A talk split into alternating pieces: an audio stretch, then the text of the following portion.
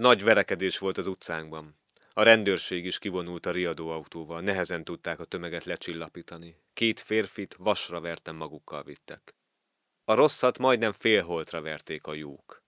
Úgy kezdődött a dolog, hogy a részek kocsis darab létszel ütötte a lovát, mert a szegény, vak, kehes állat nem bírta vonszolni a szénnel megrakott kocsit.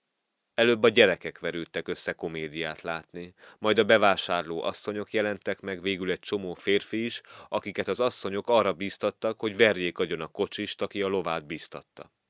Megkezdődött a verekedés a kocsis gonoszsága miatt, de hamarosan mindenki ütött mindenkit. A kocsis már vérző fejjel jajgatott a fal tövében.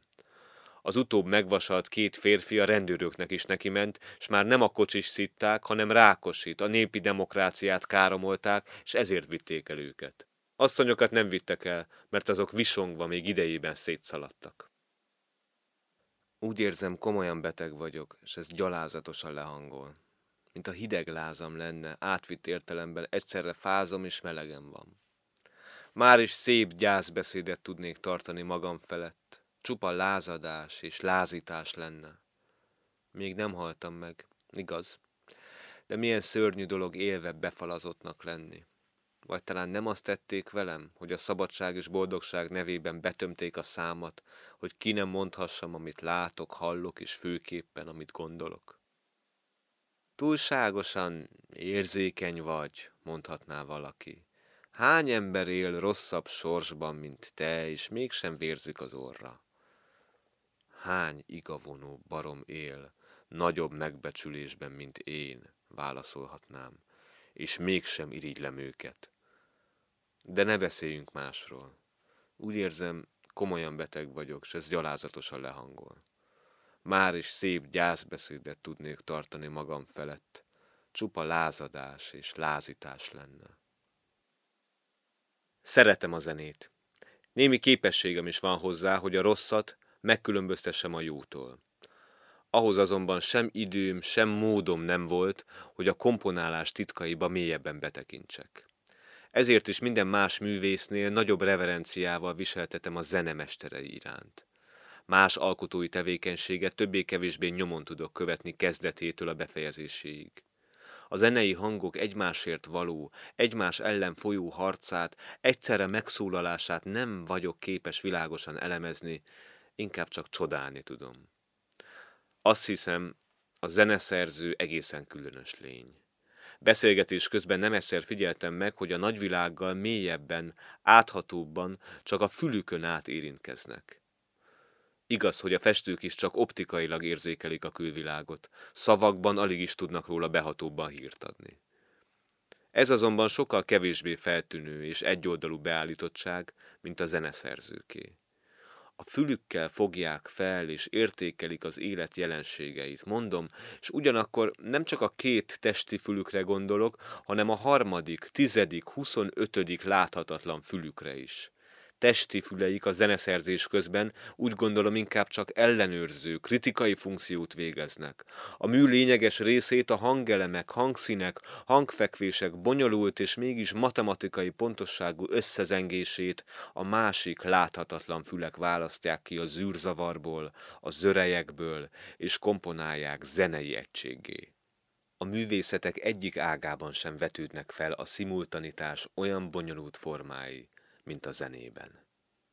Minden más művészi alkotásnál absztraktabb a zene. A külső világtól, tapasztalati megfigyelésektől elvonatkoztatottabb tartalmú, formailag körvonalazhatatlanabb, s mégis zárt, mégis plastikus és a legegyetemesebb hatású. Nem volt olyan kor, amelynek embereit a zene ne ejtette volna meg, s ne vonta volna bűvkörébe. Miben létét a hangok együtthangzása, összehangzása, a lassú és gyors, a folyamatos és szakadozott ritmus fizikai és lélektani törvényei határozzák meg. Ember úgy alkotja az embernek, hogy kiérezhető, felfogható benne a szív dobogásának, a tüdő lélegzetvételének ritmusa.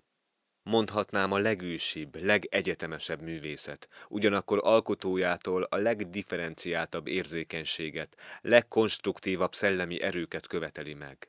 Az igazi zeneszerző talán nem is más, mint százszoros, ezerszeres fül, a fülek füle úgy, hogy a szív, az ideg és az agy feladatát is magára vállalja.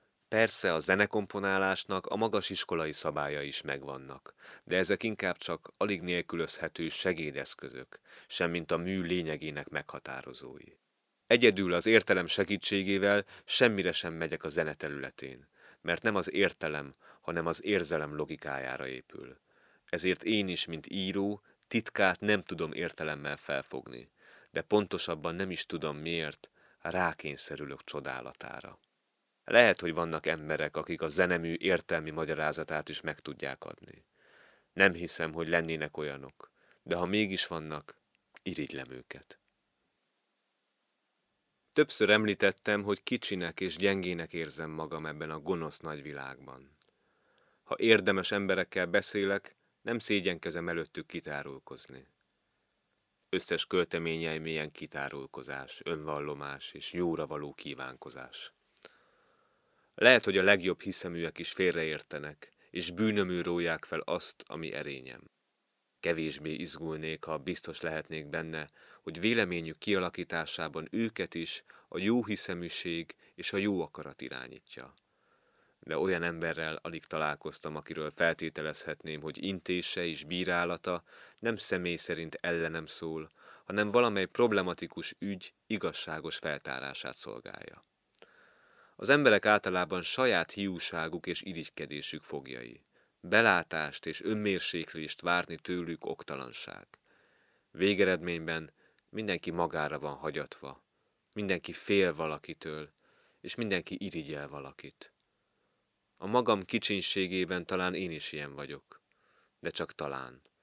Minden esetre szeretném, ha a legkülönbek közé számítanának. Semmim sincs, de legyek legalább tiszta és világos fejű.